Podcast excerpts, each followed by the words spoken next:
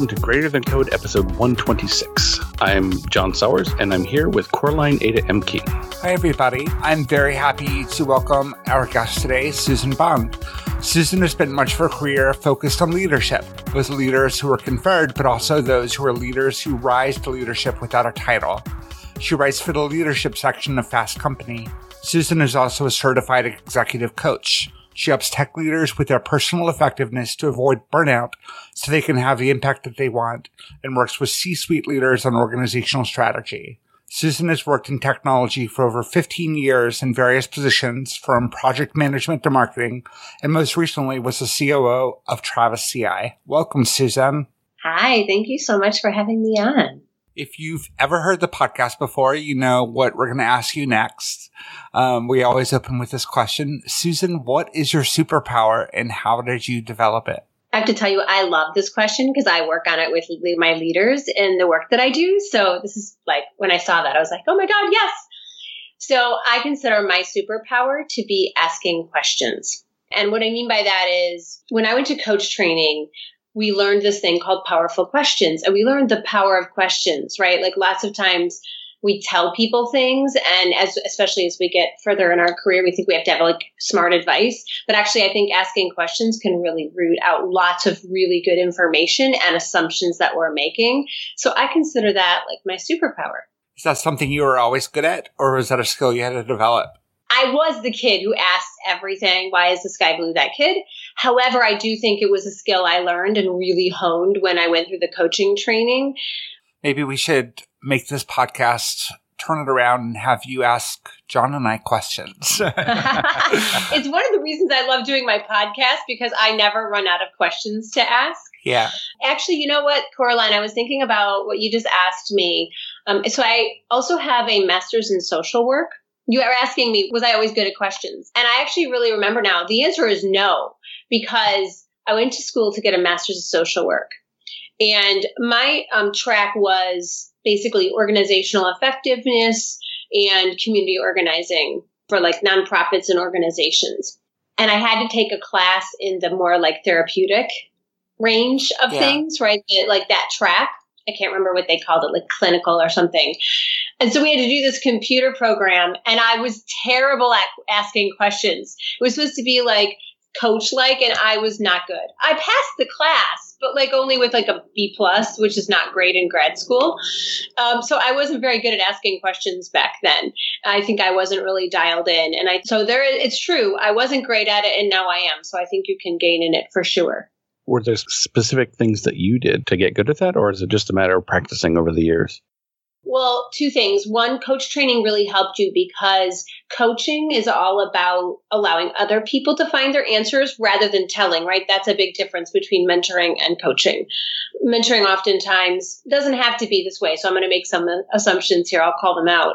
But oftentimes mentoring looks like um, we tell other people what we did or our experiences. We, we advise them on what to do. Whereas coaching is really about other people finding their wisdom. We might advise them here and there, but the school I went to, the Coaches Training Institute, one of their core principles is powerful questions. And so we spent, it was really funny in the first course, at all of us, well, you should do this, you should do that. We were all horrible at it, right? In the beginning, we were all like putting on our advisor hat. We're so smart. So I think it's a weekend course. I really stumbled a lot with it. But as I took more courses and kept practicing it, it did get better. So I think it's a combination of taking classes and having someone really specifically say turn that into a powerful question right how can you or how can you make that into a powerful question and then practice really helped me i find that's very true in the mentoring that i do and i'm actually inspired a lot in my mentoring by my relationship with my therapist. She won't tell me what to do in a given situation. She'll rather ask questions and help me find the answer within myself. I try to mirror that.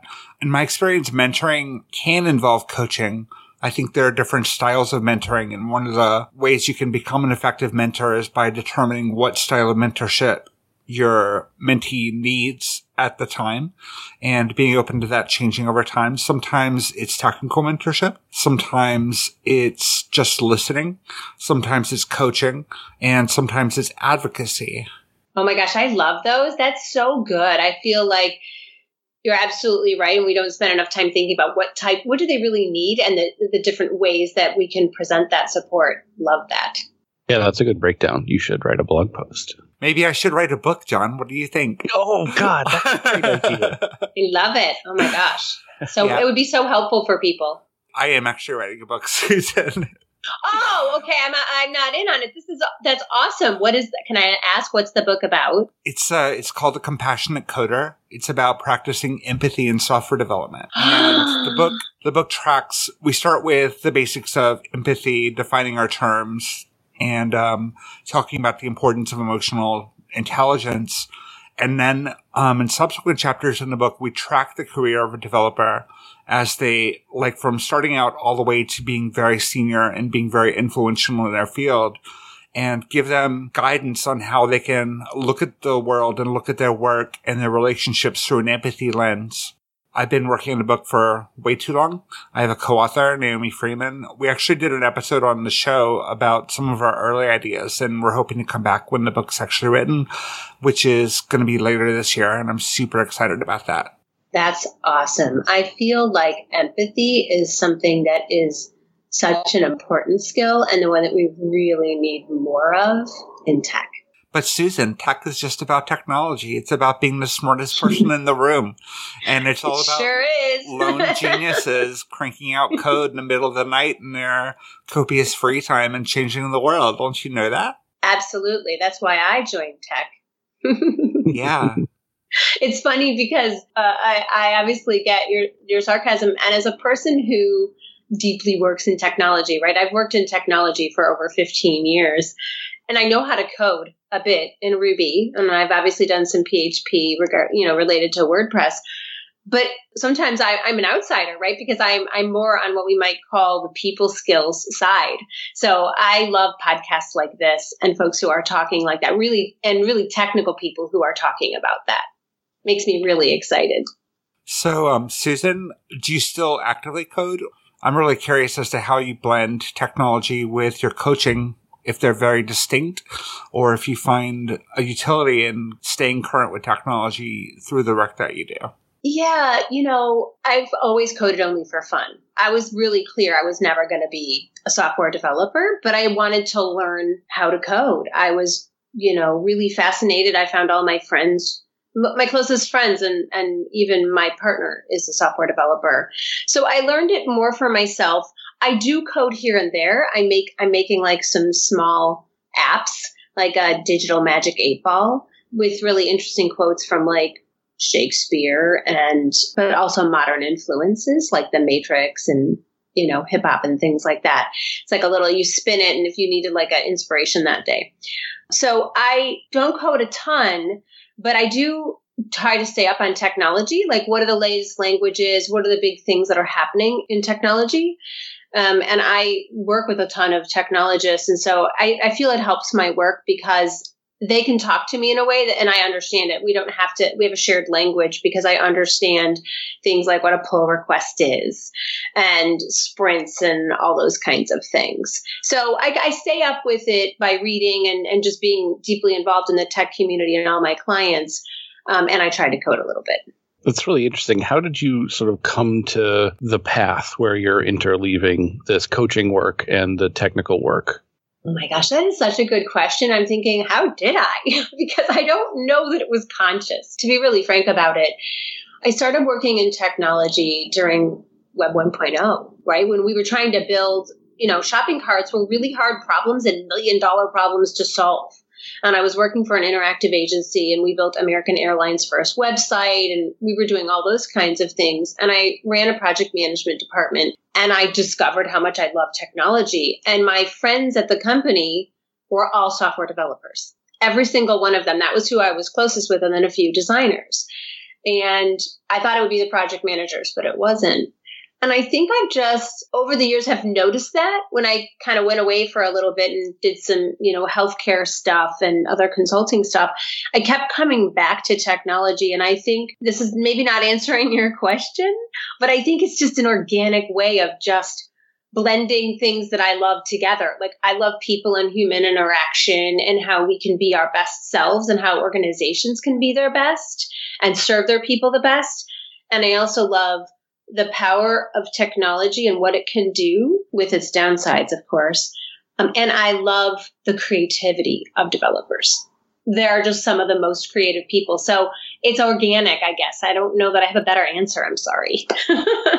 As you work with organizations and organizational effectiveness, are there common problems that you see in the relationship between technologists and the organizations that they work for?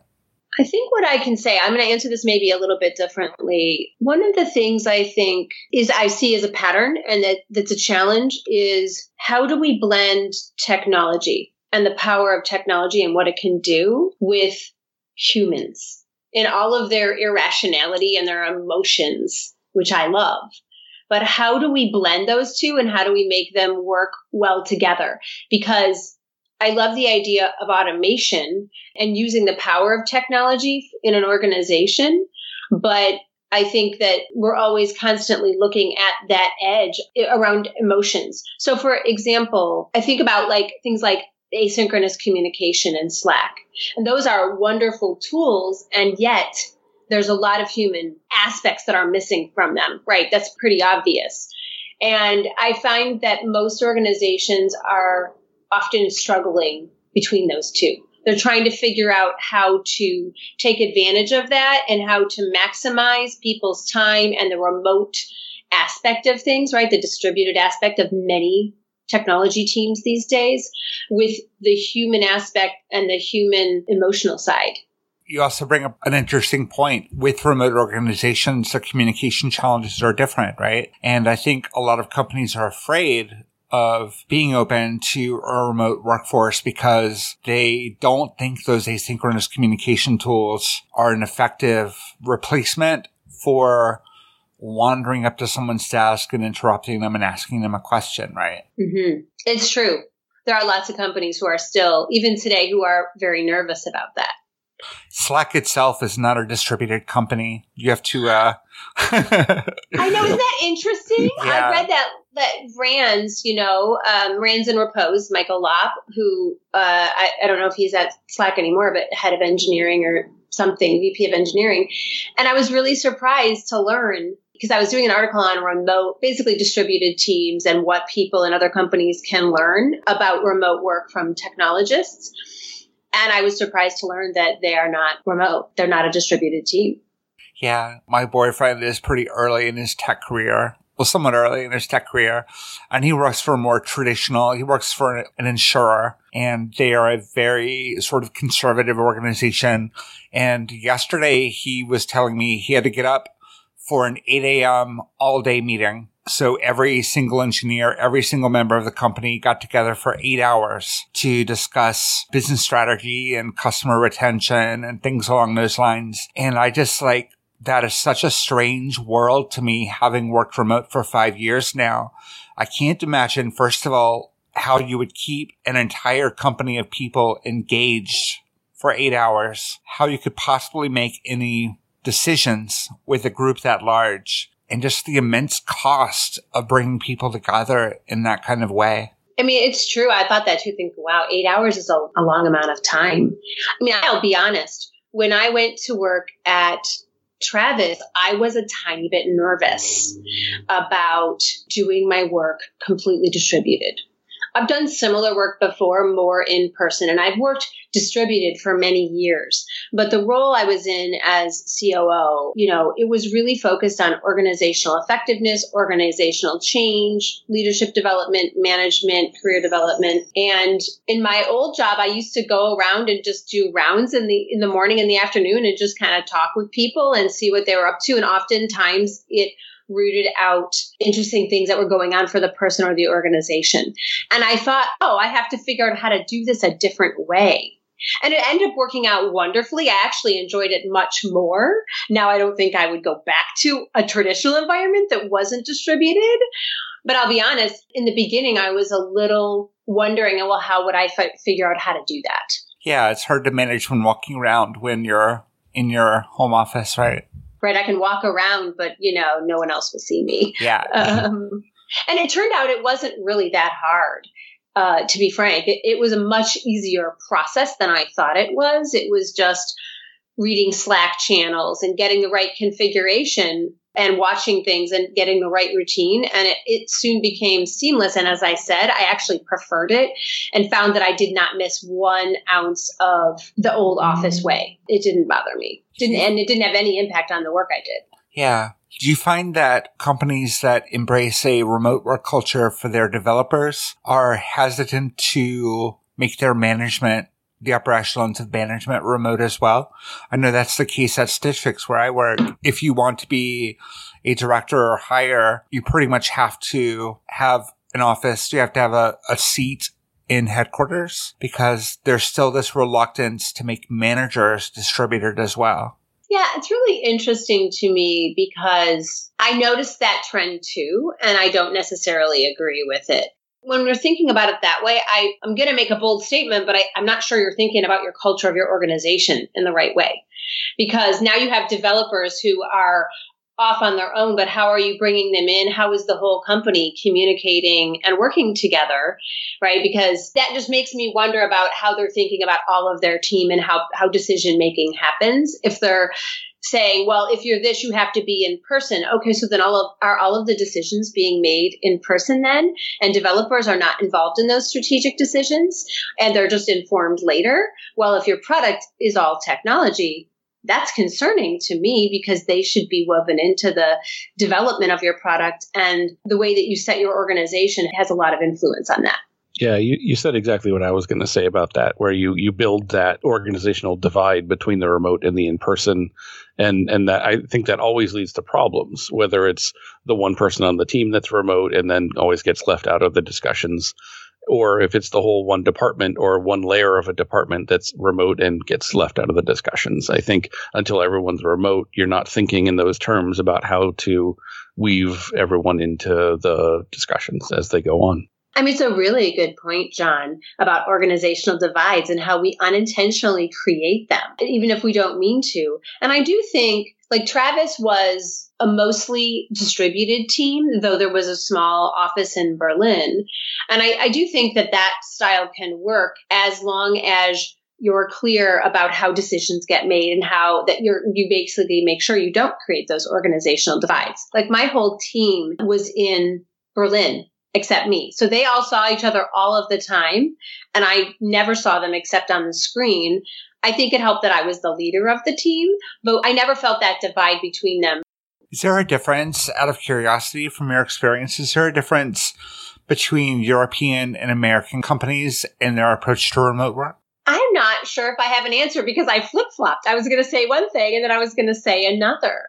I don't know if I can answer that at the moment because I've seen examples of both where many American companies are willing to adopt the distributed lifestyle. And I've also seen European ones that are. I think that for me, the real difference would be perhaps the size of the company, right? I think that might have a little bit more to do with it. But now I want to totally study this, Coraline. I love yeah. this question. I'm like, I am totally going to look into this because I am doing a terrible job answering it, but I love the question. My girlfriend was Swedish. My ex girlfriend was Swedish and she worked for Spotify and they had offices in San Francisco and New York. And she decided she wanted to change and wanted to experience more of the world. So she moved to San Francisco and was working out of that office. And then later she moved to Chicago where I am and the culture was not supportive at all of her remote work. And at one point they actually said, you either have to move to New York or San Francisco or we're going to let you go. Oh no. So what happened? What did she do? I'm like at the cliffhanger. What happened? They let her go. wow that kind of colored my um, impression of European companies. I think Travis is an exception in a lot of ways, mm-hmm. and there probably yeah. are exceptions, but it seems to me like the promise of the EU would be that you can be wherever you want within Europe, and the notion of citizenship was a little bit different in the EU pattern. I think that would grant you a lot of flexibility, but I hear these examples like Spotify, and I'm like, what is going on over there? Yeah, and I, I think that again, I go back to also to the size of the company. And I, I think whether people are uh, the way that the leaders are thinking about their company holistically. I know that maybe sounds funny, but It's like holistically, what's what's your view on your culture and your people and your strategy? But yeah, that's I'm really sorry to hear about that story. yeah, it was a struggle for a long time. It was a very difficult time for both of us, actually. So, what are the kinds of company cultures that lend themselves well to remote work versus companies that really are not going to be successful with that kind of approach? I think one of the things is like a, an openness being open to new approaches. Like if you're open, you have more flexibility. So if the, one of the one of their values is to be open, that is one of the the qualities that really helps uh, that to happen. Uh, and it's also because it's also openness also talks to an openness of culture because when you have a distributed company, oftentimes you're going to have folks from all over the world. And even if you're, let's say you just even focus on America, the Americas and Europe, you still have many different cultures in there, right? Really distinct cultures. Yeah. And I think that that's really important, right? That we're, we're open to other cultures and we, we're willing to shift. So, for example, a funny thing that I learned to do is really work on my American slang and be very careful about that. And what I learned to do was I would always say things like fingers crossed, right?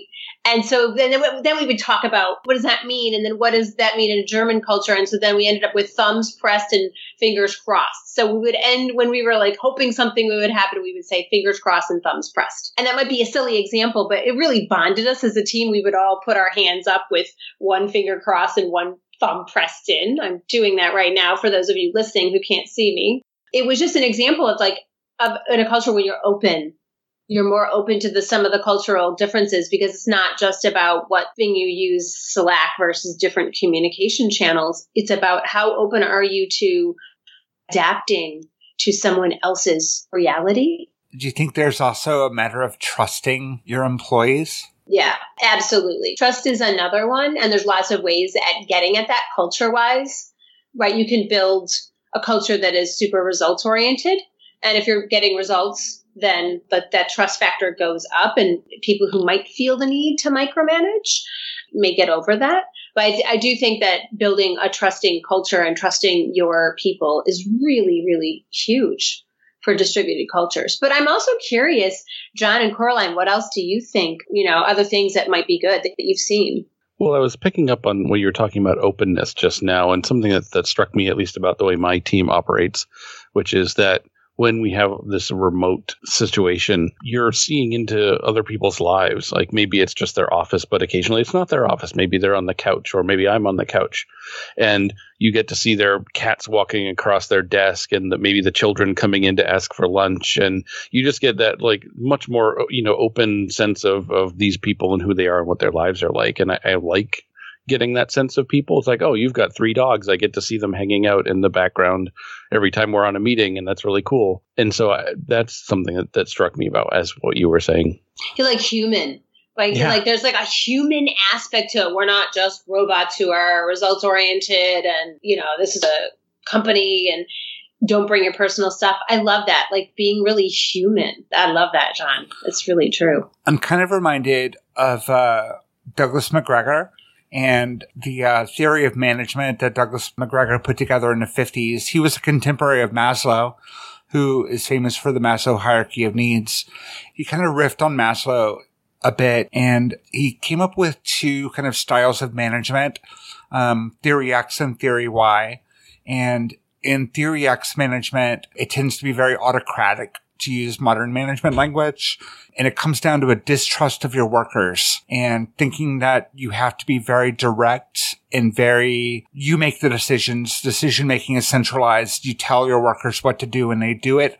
And if they don't, they get punished. And if they do, they get rewarded as opposed to theory Y where it's more about not self actualization exactly, but more autonomy and that's more of the uh, not a laissez-faire management style, but an almost paternal or maternal management style, very collaborative, where there's more trust in the organization and you're empowering your employees to take part in the decision-making process.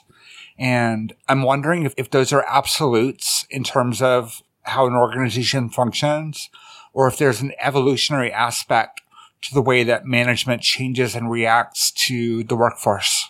I love that. Uh, I don't know that theorist, but no, I'm going to look it up. I'm scribbling notes down here of things I want to look up later. I love that idea of autocratic versus autonomy. And I, I think autonomy, you're really getting at something there, Coraline, in terms of distributed teams. Autonomy can really help build trust and allow a team to function under those conditions. I guess what I might say about like how that transition happens or whether it does. For me, my experience, it has largely been based on the leaders at a company and what those leaders' philosophy was and the way that they saw their people. Um, I think that the leadership has a lot to do with, you know, whether autonomy is really more held or becomes more autocratic. That's sort of what my experience has been. So what I mean by that is I think that, that a company can move back and forth across that continuum and it's not linear, that it can sort of jump around based upon the leadership that's in place at the time. And then of course, related heavily to the conditions that the company is is working under like you know the market and those kinds of things going back to the question about how you sort of charted your path because I, I feel like i have had a similar path in technology where you know i've been straight up developer for a long time but over the last decade have been broadening into um, a lot more non-technical skills and started doing a, a, talk recently called hacking your emotional api where i use the uh, api metaphor to describe how feelings work and like as a request response thing. So like that also happened very organically. It wasn't like i decided that i was just going to start fusing these two sides of my interests into into one thing but that's what i did. And so i'm sort of curious as to like when did you decide that you were going to like go to cti and get your coaching certification and how that was going to fit into your career sort of moving along in the very early parts of my career and i had like my degrees are in psychology, sociology, and all that kind of world. I've always been eh, really fascinated with human behavior. And then, of course, I fell into technology and then thought, oh, I'm fascinated with this too. And when I became the head of the project management department, I had 12, 13, 14 people. And I began to think a lot about managing people and leadership at that time in, in really heavy and deep ways and noticing the difference in people and how people responded and how I needed to respond differently to different people. I couldn't just be, as a manager or a leader, I couldn't be one way, right? I had to shift according to them, or at least I didn't have to, but I found I got more results and we had a better relationship and they were happier too. And so I started studying I don't honestly remember how I found coaching. This was, to be frank with you, showing my age a long time ago when coaching was thought of as like little league. You, if you would say coaching, people had no idea what it was. And I somehow found it. And then I got a coach for some reason. I don't even remember why. And then one day I said, Oh, I think I want to become a coach. And my coach said, Finally, I've been wondering when you were going to come to that conclusion because you have all of the right things for it. And I thought, oh, okay, cool. And so I just started taking courses in it. I don't know that I intended to become a coach, but I wanted what mm-hmm. coaching offered. I wanted the skills that coaching brought, right? And I think there are so many, I'm a huge advocate of people learning coaching skills because it can help in so many different parts of your life. And, you know, even if you don't want to, you know, if you still want to be a coder, you know, and work in technology, doesn't matter. Those skills can help you no matter what. So that was how I found it and how I got involved in it. And becoming a coach was almost like an accident or an afterthought. I just kept getting deeper and deeper in and thought, oh, wait, there's so much I want to learn. I want to become better at this. So basically, you following the threads of the things that interest you and making the most of what you learn there. Story of my life. you, know, I, I, would consider. I like to. Uh, I like to joke that I think in circles, swirls, and stars. When it comes to my career, I am not a very. I can definitely. You know, I obviously I manage a project management department, and I can think linearly but when it comes to managing my life, I tend to do it more intuitively and listening to what feels good. As my dad, and as my dad always says, my dad's an engineer, by the way. So my dad is a mechanical engineer and he worked for GM. So he had these pieces of wisdom. And what he used to say was good decisions get better and bad decisions get worse. And I've always followed that, right? Like, so, so project management, I enjoyed it. I mean, I was good at it, but I didn't enjoy it. So project management as a career path wasn't getting better for me. I was just working a ton and feeling revved up and stressed out. But becoming a manager and learning coaching skills, oh, it got better and better. And not only did it get like, was I good at it? I actually enjoyed it. So I just have, I think that my dad's wisdom of good decisions get better, bad decisions get worse. And along with he taught us how to use our intuition. He always taught us how to listen to ourselves. So that's, I think, how I've crafted my career. That's really interesting to me. The idea of listening to yourself. I did not used to be a very intuitive person. I think all of us have that inner voice that is telling us like what's best in a moment or what might be best for our future. But I found over time that it's a skill you can actually develop and that by opening yourself up to listening to that inner voice, the inner voice gets louder and more accurate and can really provide some sort of innate wisdom that we don't really have access to on a conscious level. Yeah, I've been developing that myself. It seems like it would be a useful source of data. So just trying to listen a little bit harder and try and see what non conscious information is coming in. It's such a useful skill. And I think there's a little bit of a misnomer. Maybe it's changed over the years. I, th- I, think that the old perception of people like software developers was like, oh, they're super rational and analytical and they can't listen to emotions and they don't understand that. And I always thought that was wrong, mostly because I grew up in a household with a father who was a serious engineer, but was also the one who taught me how to use my emotions and how to listen and sort them out and how to listen to my instincts. My mom didn't do that. That was my dad. I think that's changing. And I love that you both are like leaning into that because listening to yourself and intuition is really just inner knowledge. Everybody can grow in that. It is not just for the limited few. It's not like you got it when you were younger and if you miss it, well, that ship sailed. You can do it today. You can continue to grow all the time in your self knowledge it's interesting the parallels that I'm actually seeing between our our sort of career paths because like I, have been doing this thing that I've been doing for a while with these talks I've been giving and getting more and more interested in the psychological side of things and just recently got promoted to manager and I've got a now I'm starting a team to manage and now we'll have to really really level up my skills in that area but I'm excited to do that because there are skills I'm interested in having. Well, and as a manager or a leader, it's really interesting. I feel like the instinct a lot of times when I, I've, so I've taught a lot of new managers and, and leaders. I think the instinct is often to reach for a book about management. And that's great. And what I would also say is reach for introspection. Really go inside, just what you're saying, John. Like, oh, I need to go inside and think about me. I want to understand myself better and think about things that are maybe seem intangible you know, emotions, feelings, the subtleties of communication. So I think that that's like such a great way to get started on a management journey. I want to call one thing out. You mentioned management and leadership. And uh, hmm. for me personally, I do consider myself a leader, but I'm not interested in management. I went the management track during the first half of my career and worked up to C level. At first, I thought I was happiest writing code. And so I shifted back to an individual contributor role. But because of my seniority, I've been doing software development professionally for 25 years now. I have found leadership opportunities that are not technical, that are about helping people level up and helping people be their best selves.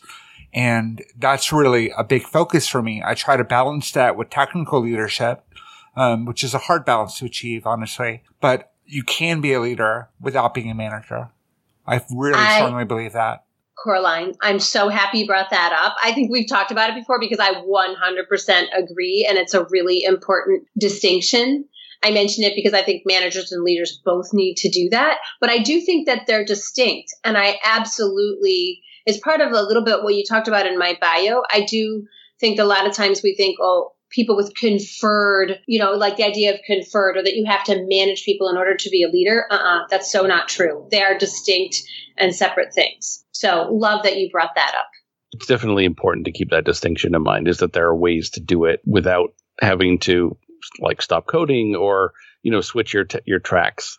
Well, that you can lead even without having some conferred title Yeah. You know what I mean? Like you, you, you can be a leader and that actually there are lots of people who are leaders who they lead from the back of the room or the side of the room or the middle of the room. It, it's when they speak up or, you know, like leadership is not just something about like having a certain title or being at the top, I'm using air quotes, of an organization.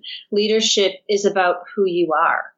And a lot goes to what you were talking about so deftly, Coraline. Just such, so well said.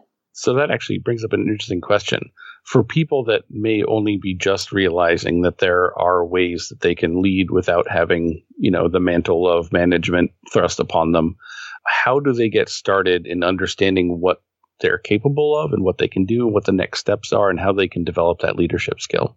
It's a really good question because it's it's funny. I have a lot of people come to me who are asking that, like, how do I step into my leadership? I don't want to manage people, but I I want to step into management, and then also like, am I a leader? Am I leadership material? And I think a lot of the reasons why it's hard is because of the way that we see leadership in our culture right now, oftentimes, right? And we have a, a fairly narrow definition of it often. Um, I might sound like a broken record, but it really starts with, from my, in my opinion, introspection. Who am I? What impact do I want to have in the world? What matters to me? Because once you understand those things, then you can understand where to apply your energy and where you're best. Because all leaders are not the same. I know you both know this, but all leaders are not the same. People are extremely, extremely different. And I really think that the beginning place is, again, what matters to me? What do I value? What kind of impact do I have? What's my style? So, for example, I'm somebody who I don't like boot camp style leadership. Like, I, I don't need it. I don't need you to come yell at me and, like, come on and give me 10 or whatever that might look like, even, you know. I push myself so hard. I like leadership, and my kind of leadership is a little bit more, it's obviously like coaching and it's really collaborative. And so I know environments where I do best. If there's an environment where I'm supposed to just be really hard with people and push forward and someone wants to be super confrontational, that's just not going to work for me. That's not an environment where I will excel as a leader. It's not that I can't do conflict. No problem with conflict, but there's a certain style. So I think it really begins with understanding who we are as a human being and really gets back to that question that you asked at the beginning, which is like, what's your superpower? right? What is what is my superpower and then how do I apply it? And then understanding all of those things. Where am I most effective? What do I value?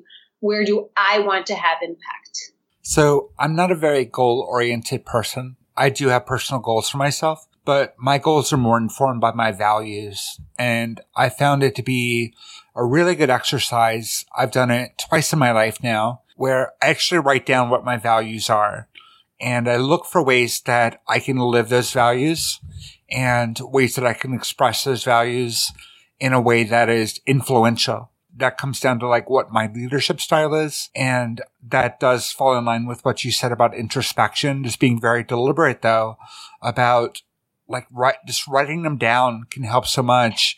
And what I did was not only did I write down my values, but I also wrote down a list of questions that I can ask myself in a sort of personal retrospective. How well did I do? Where did I fall down? Can I own my successes? Can I learn from my failures? And be, I'm very deliberate about that sort of process. Coraline, love it. That's exactly it. Being really deliberate. And then the key is writing it down. That's, that's wonderful, right? Because I think we think about values as these squishy things or we think we understand them. It's funny. I do morning pages and I was just writing about my values this morning. I'd never written about my values in my morning pages again, but I was like, oh, this situation won't work for me because it doesn't honor my value of X, right? Or I have this value. And so I think writing it down and being really deliberate. I love that you do it. What did you say? You do it frequently. Like you'll ask yourself questions. Yeah, retrospective. I do love a personal it. retrospective at least once a week. Once a week is great. I do mine a little bit less frequently, but I think retrospectives are really helpful, especially because you write it down when you do your retrospective. It's like, do you write things down or are you more asking? Is it more like a conversation with yourself? It depends. It depends on how I'm feeling about the retrospective that day. Sometimes I'm just asking questions of myself and sometimes I am writing it down because in some ways I would like to see that evolve over time and I would like to see improvement over time. So, uh, it's a mix. Depends on how serious I am about it on a given day, but I'm trying to make a habit of it. And I think that's the important thing for me. I'm very structured in my life and I'm very compartmentalized in my life. And, uh, it's really valuable to me to set time aside for that. And that means for me doing it every Sunday when I get up, when I'm having my coffee, when I am not yet slotting myself into some kind of activity and just making time for that introspection. It's so good. Making time is so important. You know, to be introspective, I think it's easy to let the days slip by and then all of a sudden we're off course. Yeah. If we're not checking in with ourselves, it's really easy to get caught up in whatever the uh, emergency of the day is or whatever the the work that you're doing and trying to get a project finished or it is important, yeah. I think, to make that time just to be with yourself and uh, make it quiet enough to think. Yeah, I agree totally. I'm struggling with that right now, in fact. Oh, can can I hear more about that? I'm sorry. Do you mind if I ask? I'm curious what you're struggling with. I can't. The coach in me can't help asking. the phase of my life right now is that there are 15 different projects, both within and without my various jobs, and they're they're all just sort of firing off together in different orders and with different priorities and different emergencies. And so it's that just being pulled in so many different directions that setting aside time to do that has been hard even though i know the value of it. I feel like that's so common. A lot of folks what happens is just they get busier and busier and then they get into overwhelm and they just they can't think possibly how they can just sit down even though they know they know they need to do it. I feel like that's really common I have no idea where you're at with it and no predictions. But I think for some folks, it can get really hard, like really challenging and to the point where they can get to burnout if they're not careful with it. Again, I'm saying nothing about you and your ability, but that's really typical. And sometimes you might say, oh, well, focus and prioritize. And sometimes we just can't, right? Like there's a lot coming at us and we can't always control what's coming at us. And certainly as a manager, things come at us sometimes and we don't have control over. It's like, oh, then there goes that my schedule's going over here. That's just what it is when we are working with people and organizations which are dynamic. I would say for anyone in that situation, and I don't know if you've tried this, John, but kind of what Coraline is talking about is like finding a, a tiny window, tiny and any regular window, and even making it small. I love the idea of like micro habits, like even 15 minutes. Cause I think what happens a lot of times we're like, I've got to sit down and it's got to be an hour and, you know, and then it feels yeah. overwhelming. Um, I know for me, uh, one of the things I do that helps me stay grounded is I just write my morning pages. Does everybody know what morning pages are? It's, no, I was going to ask you about that. Is? I'm so sorry. I'm saying that, and I'm like, wait a minute. It's it's a really cool concept by Julia Cameron. Apparently, lots of pretty uh, effective, like really successful people do them. I just learned. What you do is basically you sit down with a piece of paper. I know we work in tech, but paper and pencil, and you write three pages in the morning, first thing. There's no purpose of it. You're not trying to get anywhere and it's handwritten. It is not typewriter. It is a time to really go in and figure out what's going on inside your brain and to get things out of you. And usually it takes me mm, 15 or 20 minutes. Um, and so for me, it's one way to pull things out of my head. And I've actually, it's funny, I've written several uh, tweet threads because of that. I wasn't trying to, but it's actually become really super productive. Um, and I also noticed that it lowers my stress and anxiety because I've had a chance to write out what's going on inside my head. So I think that's a tiny micro habit that I do that's 15 or 20 minutes a day that I take in the morning to do that really helps me just think what, see what's go peer inside my head and see what's hmm. going mm. on. I like that. I like that that it's so unfocused. It's not like writing down goals and to dos and planning. It's just let's just dump it all out and not focus on exactly what it is that's coming out. I like that. Yeah, for me, it's like I'm a super goal oriented person. Like I always joke, like I hit a goal or I die trying, and I'm still here. That's always my joke. So for me, it's wonderful because it forces me to be really introspective. And like today, I came up with values. I, okay, I'm talking about my values, and I uncovered something because I had made a decision, and I was like, but why am I making that decision? And I was feeling a little uneasy about it. But by writing, I was able to understand, I was able to find something, and then I will be able to communicate to other people even better. So I would say for anyone who's facing that, maybe just a tiny fit, like, like Coraline does, maybe once a week or a small thing in the mornings. I think it can help to calm the overwhelm. It can help you focus a little bit and just give you time to be introspective.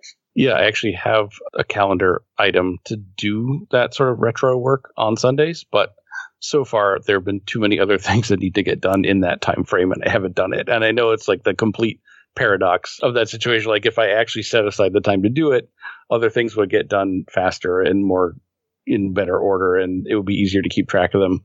I'm well But aware. it's so hard. Yeah. Right? It, I, what you're saying, I have so much compassion because I feel the same way, right? When I've uh, I work for myself again now, but you know, I'm honest, when I had a job, things like that were easier for me to slip. I stayed pretty good with it, but it's actually really it's really hard. I think also I don't know about both of you, but there can be times maybe when we're a little bit scared to go inside our head and see what's going on. Introspective oh, yeah. time. Right? Or, or like, oh, oopsie, that happened. Didn't, you know, I'm a little bit off track. So I think if there's actually can be some real fear there. I think I might be constitutionally well suited for that kind of work. I have a complicated relationship with sleep. I get a lot of sleep, um, which is kind of unusual for someone with bipolar, with manic tendencies. But uh, I'm very slow to wake up in the morning. I hit snooze a lot, and then when I do get up, I'm not really capable of working until I'm like on my third cup of coffee. So I take my mornings very slowly. I'm definitely more productive later in the day. And I feel like my dreams are very vivid and I try to keep a dream journal, but I feel more connected to my subconscious in the morning because I'm slowly making that transition from really focusing on the subconscious to really becoming conscious and preparing for my day. So that that kind of transition for me, which is very slow, I think opens up opportunities for me to be introspective and for me to be intuitive. Yeah, I like that. It reminds me of there's um an old, I don't know if it's a koan or just a saying in, in meditation circles, which is um, you should meditate an hour a day unless you're too busy to do that, in which case you should meditate two hours a day. I have heard that. that. I love that, right? should you meditate? Yes. yes. It's hard. I mean, I, I think this is what I enjoy thinking about I love that the idea of like personal effectiveness and how do we go about it. And I love that we're having such an open conversation about it because I think a lot of times there's a lot that's put out there in our social media, always perfect Instagram, you know, articles, five ways I changed my life culture that makes us think like we should always be perfect all the time and it should look like X. And I think that the reality is, is that we're always searching for balance and personal efficacy in our lives. Sometimes we're in it and sometimes we fall out of it. You know, so I love this conversation. It reminds me too. I'm just human. Susan, at the end of every episode, we take a moment to reflect and we talk about the things that really resonated with us and maybe things that we want to change in our lives or start doing. I was really struck by what you said about powerful questions and coaching by asking questions. And I actually wrote down, I have a, I'm a note taker. I do it all digitally though. I don't work on paper. In my weekly tracking, I have a, a personal document and a work document. And both of those documents have a reminder section, things that I want to keep in mind as I move through my day. And so I wrote down actually mentoring figured out how to ask powerful questions. That's something I want to, uh, I want to be better at. It's really easy for someone in my position to be the advice giver, to let those maternal instincts kick in and try and really guide people toward a decision that makes sense to me. And, uh, I want to shift that power balance back to the person that I'm trying to help and help them reveal the answers that they have inside them. So that's definitely something that I'm gonna I'm gonna try and be better at. I love that because it reminds me uh, the word that you brought in there about Douglas McGregor, the contemporary of Maslow, and the idea of autonomy. You reminded me of that word, and I love it because I, that's what I'm always striving for. And what I think where we can be most powerful is when we help other people be autonomous. So I think that's one of the things I'm actually taking away is just even that word, which is big because I use the word empower a lot, but I feel like it gets overused. And I love, the, you know what I mean? It's like, oh, empower but I love that word of autonomy. So I'm taking that away as something, a word that I really want to dig into and live with because I, I do a theme of every year. I'm really into words. So this year my theme is invest. And so my, and, and then I'll do words of the week. And I think my word of the week is going to be autonomy. And I'm going to dig into what does that look like for me and how do we give that to people? So um, I'm taking that away. Thank you. Awesome. Thank you. John, what are your thoughts? The first thing was that there's a book called Ask Powerful Questions by Will Wise that I have. I've only gotten one or two chapters in, and but I feel like there's probably a lot of really good meat in that book. I'm also sort of fascinated by this concept of asking questions because I've always valued the question as the way of eliciting insight and and movement and motivation but again, I don't feel like I'm particularly good at using that as a tool in when in the times when I'm leading and, and when I'm mentoring. So uh, I think for me also that's going to be something to focus more on and pay some more attention to so I can develop that skill. That makes me so happy because it is the thing I talk about all the time and it is the thing if I wanted one more thing in the world it would be that is that we all ask learn how to ask more questions to root out what's inside other people and help them find their answers or how, help to get to a result. So I love that you're both saying that. That makes me so happy. I have tears in my eyes. Susan, I really want to thank you. This has been a great discussion, and uh, I think it'll be really useful to our audience in a lot of ways, no matter where they are in their career development and whether, no matter how they express their leadership. So I've definitely learned a lot, and uh, just thank you so much for being our guest today.